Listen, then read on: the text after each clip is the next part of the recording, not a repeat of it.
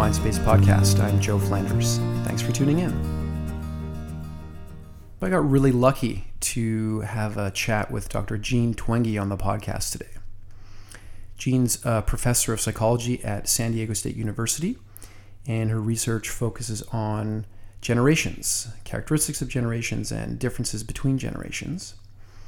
She's an author of more than one hundred forty publications and books on this topic, including Generation Me, which is an exploration of millennials, and her most recent book, which we got into today, is called iGen, Why Today's Superconnected Kids Are Growing Up Less Rebellious, More Tolerant, Less Happy, and Completely Unprepared for Adulthood. And of course, this book introduces the world to the first generation of adolescents to grow up with smartphones in their pockets. You can find uh, lots of information about Jean at jean twenge dot com. That's J E A N T W E N G E dot com. I got to talking to her because uh, she was invited to uh, give a lecture in Montreal next week.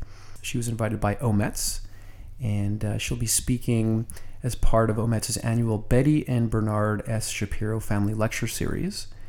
Uh, the lecture is free and open to the public and will be of interest to parents and their children who want to better understand the effects of smartphones on our families, relationships, and behavior. The lecture is May fourteenth, uh, so Monday evening, and the doors open at seven p.m. The lecture will actually start at seven thirty, and it's at the Char Zion Congregation, uh, fifty-five seventy-five Côte Saint-Luc Road in Montreal.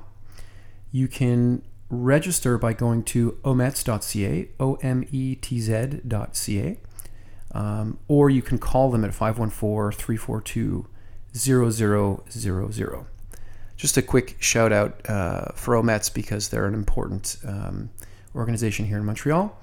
Uh, they're a charitable organization offering employment, immigration, school, and social services to help people fulfill their potential and secure the growth and vitality of the Montreal community. My conversation with Jean was somewhat brief compared to some of the other episodes on the Mindspace podcast, but it was still very informative and thought-provoking. Um, I'm especially interested in the impact of smartphones on well-being in general and performance. I've written about it and I've spoken in the media about it, but Jean's work caught my attention as a father of two little girls. As you'll hear, uh, she gives us parents and mental health professionals a lot to reflect on when it comes to the question of how to manage kids' use of the internet and smartphones and this whole technological revolution we're right in the middle of. Uh, I feel she has a huge amount of credibility in this space. She has a huge amount of like good, rich data to work with. She's a smart and careful scientist and has obviously given this uh, a lot of thought. She also um, has a very uh, accessible and memorable way of speaking about these issues, and that's probably because she makes a lot of appearances in, in some very influential U S media outlets, including Time Magazine, U S A Today, New York Times, The Washington Post, Good Morning America, C B S This Morning, Dateline, N P R, et cetera. She also has a really good TEDx talk, which I will hopefully link to in the show notes. In our conversation, we talked about her research and what she's learned about iGen. Um, we've talked about the really clear findings she's picked up about the mental health problems this generation is facing and why she thinks it truly is associated with, if not caused by, their use of smartphones. Um, why smartphones are different from other disruptive technologies that we've seen in previous generations, and what parents and professionals can do about all these things. And so here is my conversation with Doctor Jean Twenge. Okay, I'm very pleased to have Doctor Jean Twenge on the podcast today. She is the author of iGen, Why Today's Superconnected Kids Are Growing Up Less Rebellious, More Tolerant, Less Happy, and Completely Unprepared for Adulthood. Jean, welcome. Thank you. All right, so maybe you could start by telling us a little bit about the research you've been doing on generations. Uh, sounds like you've been at it for quite a while and have quite a bit of experience in this area. Yeah, I started looking at generational differences when um, I was a university undergraduate, because I was trying to understand my own generation, Generation X, and how we were different from those who came before us. And as my career continued, time passed, and I started to look at millennials, and then started to see patterns um, in the data suggesting that after the millennials, there was a new generation on the scene, born nineteen ninety-five and later, and I call them iGen. Okay, maybe you could uh, explore a little bit what you intended with that name. So I think iGen makes sense as a name for this generation because they are the first to spend their entire adolescence with smartphones. So iGen is a little bit of a play on an iPad or an iPhone, and among uh, teens, according to some surveys, three out of four of them have an iPhone, not just a smartphone, but an iPhone. Wow. Okay. Um, and I, I know that in your view, that has a big impact on their development and their mental health and stuff like that. Maybe before we jump into that, you could tell us a little bit uh, about what we know about this generation and how they might differ from the millennials and Gen Xers and even baby boomers. So I look at generations using these very large nationally representative surveys of teens and young adults. So I keep an eye on the trends in, in those data sets and had been doing a number of projects on them. When I started to notice a rather sudden change uh, around twenty eleven or twenty twelve in the responses of um, teens, especially around questions having to do with how they're spending their time and how they were feeling. And these were changes that were so sudden and so large, they were very unusual because I have been doing this for a long time. I got used to seeing changes that were fairly large, but would take a decade or two to get there. And then I started seeing, seeing these much more sudden changes. So for example, more teens started to say that they felt lonely and that they felt left out. And more started to say that they felt like they couldn't do anything right, or that their life wasn't useful. And those last two are classic symptoms of depression. So it became clear that there was a generational break uh, between the teens, you know, twenty ten and before, and those about twenty eleven, twenty twelve, and later, and that something was going wrong in the lives of teens, that so many more were saying that they were lonely and depressed. Um, what else do we know about this generation compared to the others? Or is that really the main uh, feature that you look at? Well, that was the most sudden change, but there are many, many other generational changes. So the, the book uh, looks at ten different trends across ten different areas. So there are also differences based on uh, political beliefs and on attitudes toward family and marriage, attitudes toward work, and religion, and fundamental shifts in how this generation spends their time. It's kind of difficult to know where to start. There are so many differences. Right. Just for the sake of clarity here, would you attribute all of those differences to the the impact of smartphones and their connectivity, or is that just one of the one of the variables that you're tracking? Well, it depends on which trait or attitude um, or behavior you're looking at. In some cases, it seems clear that the differences are due to the rise of the smartphone. In other cases, it's more likely that it's part of a larger cultural trend, um, or that there's other forces that are operating to create those differences. Okay. Let's dive into the this mental health question, because I think that's what I'm most interested in and probably what our listeners are most interested in. So some, some fairly stark and clear changes uh, or differences with earlier generations. And you seem to put, again, the sort of the role of the smartphone and their connectivity really at the center of this. And I know that you're, uh, you treat this issue of causality versus correlation with a high degree of sensitivity in the book. Uh, I'm just curious to know, why is that so central in your view to uh, these mental health issues that you're picking up on? You mean, why is the smartphone so central? Yes, yes. So in seeing the, that big spike in, in loneliness and depressive symptoms, and by the way, the same trend also shows up in clinical level depression, in self-harm, so things like cutting or taking too many pills, in suicide rates, in anxiety, um, suicidal ideation. I mean, it's a very, very consistent trend that around twenty ten, twenty eleven, twenty twelve, right around that same period, in many different surveys, including behaviors as well as attitudes, as well as screening studies, there was this sudden spike in mental health issues. There was also a decline in happiness and in life satisfaction and in self-esteem. So this is a very, very consistent pattern. So mm-hmm. that, of course, then begs the question of why. What happened mm-hmm. around twenty eleven that could have possibly caused this? So it's that period about twenty eleven to twenty sixteen when most of these changes were happening, which is a pretty brief period of time. It's very unusual to see changes that are that fast. So this is data um, from the U S, although data from other countries often shows the same pattern. And that was a period of economic improvement uh, in the U S. So there was a Great Recession, but that lasted from two thousand seven to two thousand nine, with unemployment peaking in twenty ten. So that period from twenty eleven to twenty sixteen was a time when the economy was improving.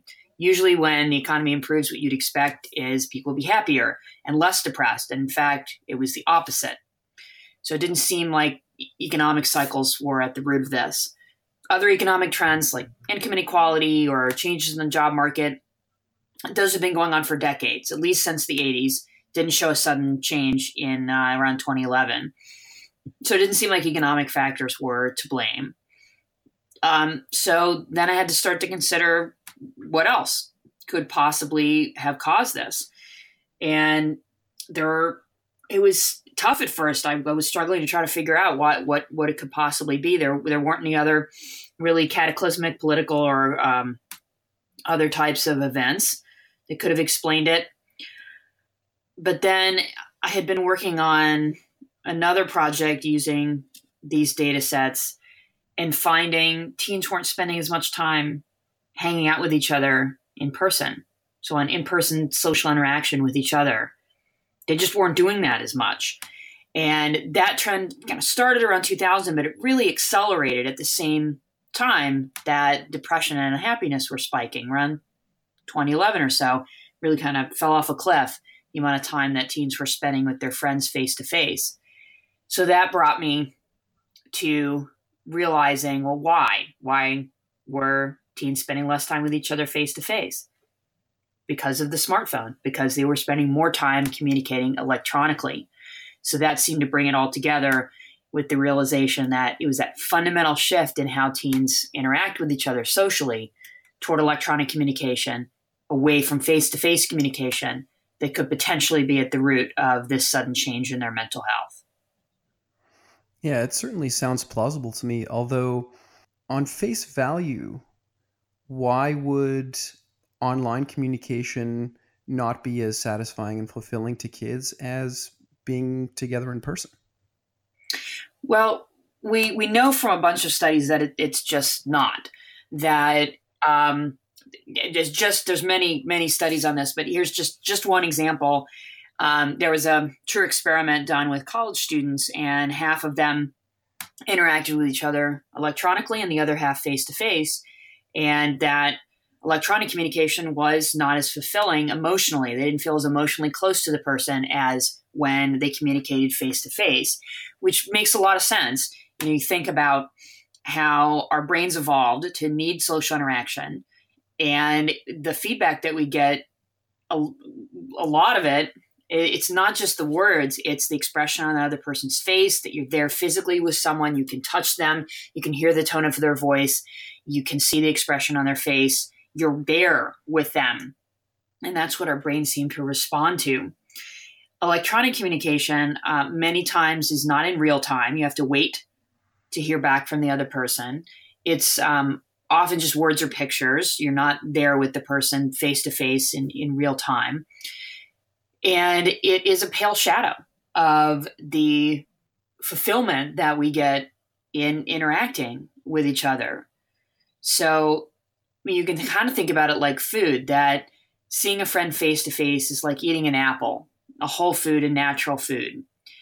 Communicating with someone on Snapchat or Instagram is more like eating Apple Jacks. It's a food-like product, and it may feel like food for an hour, uh, and then it isn't very fulfilling in terms of nutrition or in terms of your energy on a long-term basis. I really like that metaphor. It makes a lot of sense to me. I'm sure you get uh, this question a lot, um, maybe a little bit of pushback from skeptics about this hypothesis that um, you're proposing. Um, but how is this different from other periods where a new disruptive communication technology came into play? So in the sixties and seventies, I'm sure people were freaking out about T V, and I'm sure we can go back even further and talk about when the telephone came on board. What's the big deal this time? Well, there's some similarities and some differences to these previous technological revolution. So first, let's talk about the differences. First, the smartphone is portable. It goes with people everywhere they go. So it is a constant distraction, and it can be brought into in-person social interaction situations and distract from those. And it is so constantly available and so addictive, at least some have argued, that that might be why teens and many adults are spending so much time with this technology. So uh, Common Sense Media, for example, looks at the amount of time teens spend with technology, and their most recent data suggests that it's eight or nine hours a day of leisure time. That has, teens have never watched T V that much. So it's a technology that has really overtaken an enormous amount of leisure time. So that's one of the things that makes it different. There are some similarities, though, in that, let's take television as an example. Television um, was another technological revolution. It happened more slowly. It was in the house instead of outside of it, like smartphones. But people, you know, you mentioned, you know, people being worried about television's impact on society in the sixties and seventies. Those worries were not unfounded. And I think that's something that's often ignored in that, in that argument. So as as just as a couple of examples, there's a book called Bowling Alone by Robert Putnam, which is about the, the breakdown in community life and uh, civic engagement and community groups. And it's like eight hundred page or so book. And his conclusion at the end of the book is these community groups fell apart because people were watching television instead. Um, similarly, when you look at how people spend their time, people who watch a lot of hours of T V are also more unhappy and depressed than those who interact with other people face to face. So I always scratch my head a little bit when people say, oh, people said the same thing about T V and everything's fine. Everything is not fine. It really did have a big impact on society. And for the most part, although there are some positives, certainly, just like with smartphones, um, not all the effects were positive. Many of them were negative. Right.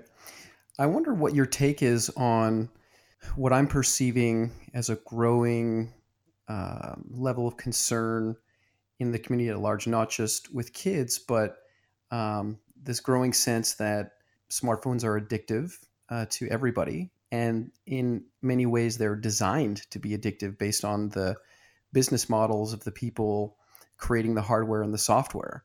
Uh, I know I just discovered recently that Google is launching a digital well-being campaign to help people use their phones more with more wisdom, let's say. Are you concerned about that? Yes. Um, and there's been some debate over whether we should call it addiction or not. I think it doesn't really matter whether you call it addiction or overuse. The problem is the same.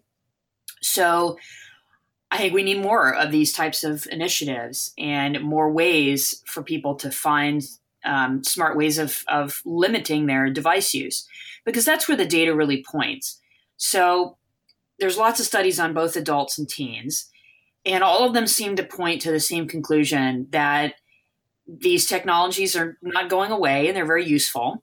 And thus people who, let's let's take teens, for example, who aren't on social media at all or who don't use electronic devices at all, they're actually not particularly happy. The happiest teens are those who use social media or use um, electronic devices a little bit, so an hour or so a day.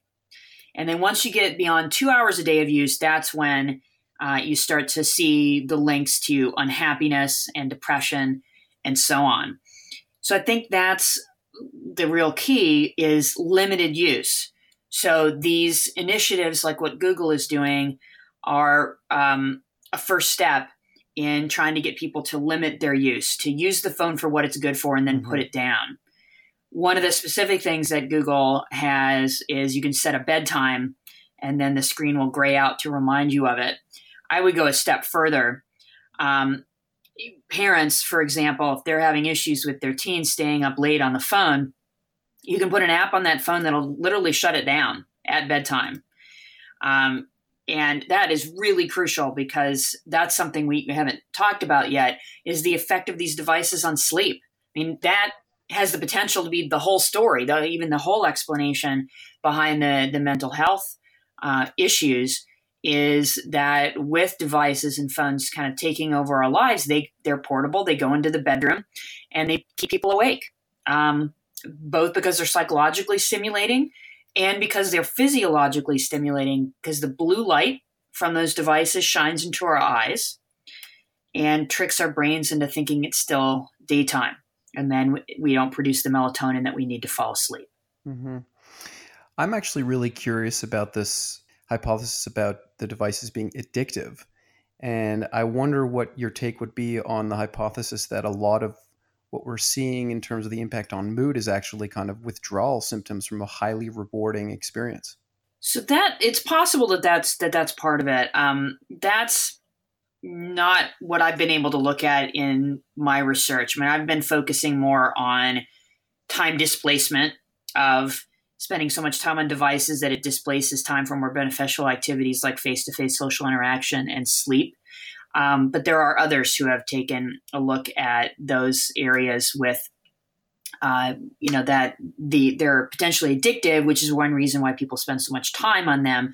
Plus, then uh, what happens when you put it down, that you just want to pick it back up again because of that dopamine loop in the brain. Right. This is an interesting opening uh, for something I wanted to ask you about. I became aware of some research saying that the impact of like computer and smartphone use on adolescents' mood is actually less than something like skipping breakfast or losing sleep. And so you sort of pointed at this earlier, that the smart the, the impact of smartphone use might be indirect and might be happening through sleep. I wonder how you'd process that data. Yeah, I have read that before as well, and I found that a strange analogy, because we're talking about, you know, missing a meal or, you know, losing sleep. Those are pretty important and pretty impactful things in terms of physiology. Um, so I, it's not all that surprising that those would have a large effect, and perhaps larger than the than the direct uh, effect of of spending time um, on electronic devices. I don't think that's particularly shocking or newsworthy.